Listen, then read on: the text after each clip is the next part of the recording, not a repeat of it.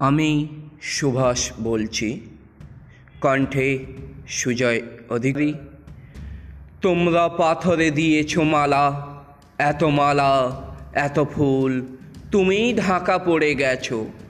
তুমি পাথর না হলে রাগ করতে, ছাপ্পান্ন বছর আগের এক মধ্যরাতে, এলগিন রোডের তিনতলার ঘরে আলো জ্বলেছিল চাদর গায়ের এক ছায়া মূর্তি পাইচারি করছিল অবিরাম। বাইরের রাস্তায় ইংরেজ পুলিশের চর সতর্ক সজাগ চোখে দেখেছিল। তার সব সতর্কতাকে বুদ্ধ বানিয়ে তুমি তখন অন্ধকার চিরে ছুটে চলেছ আলোর পথে। দেশের মানুষ কাকপক্ষী।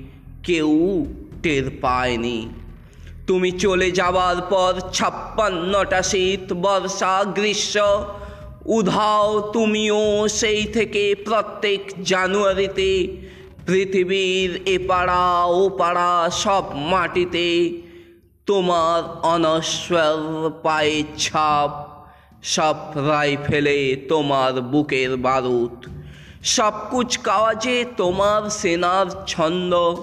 পরশ পাথরের মতো স্বাধীনতাকে খুঁজেছে। তোমার অন্তরে লুকিয়ে থাকা খেপা তোমার গন্তব্য ছিল স্বাধীনতা। তোমার পথ ছিল স্বাধীনতা।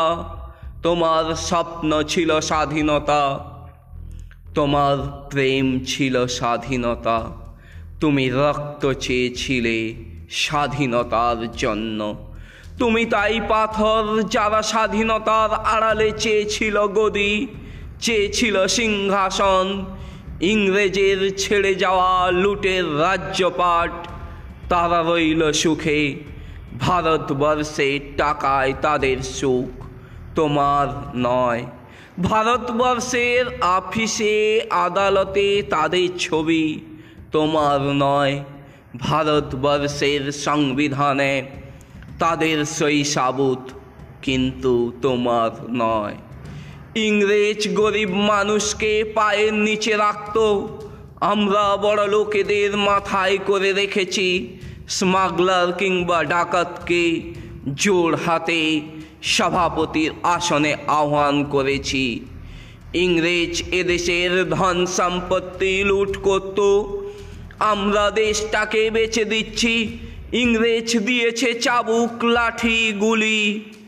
আমরা দিয়েছি মাস্তান মাফিয়া নেতা, আর বলি, ইংরেজ দিয়েছে কালাপানি সেলুলার জেল। আমরা দিয়েছি টিভিতে সুপার হিট মোকাবিলা, আর আইনসভায় আয়ারাম গ্যারামের খেল। ছাপ্পান্ন বছর আগের এক মধ্যরাতে পরাধীন এই দেশ ছেড়ে তুমি চলে গিয়েছিলে। স্বাধীন এক স্বদেশে ফিরে আসার স্বপ্ন নিয়ে তুমি ফিরে আসনি, স্বাধীনতা এসেছে। তারা কাঁধে ঝুলি ভরে নিয়ে এসেছে, ভোট নামক রাজস্বীয় যোগ্য গণতন্ত্র নামক চিরায়ত মাৎসন্যায়, প্রগতি নামক লোক ঠকানো স্ট্যাটিস্টিক্স সংহতি নামক বিস্ফোরণের চুরমার, ঐতিহ্য নামক মন্দির মসজিদের ঝগড়া আর আসমুদ্র হিমাচল ভরিয়ে দেওয়া। ভাষণ ভাষণ আর ভাষণ। ছাপ্পান্ন বছর ধরে তুমি পাথর হয়ে আছো। ছাপ্পান্ন বছর ধরে ভারতবর্ষ অধীর অপেক্ষায় কান পেতে আছে। ইথার তরঙ্গে কবে হঠাৎ শোনা যাবে?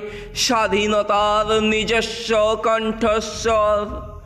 আমি সুভাষ বলছি, আমি সুভাষ বলছি।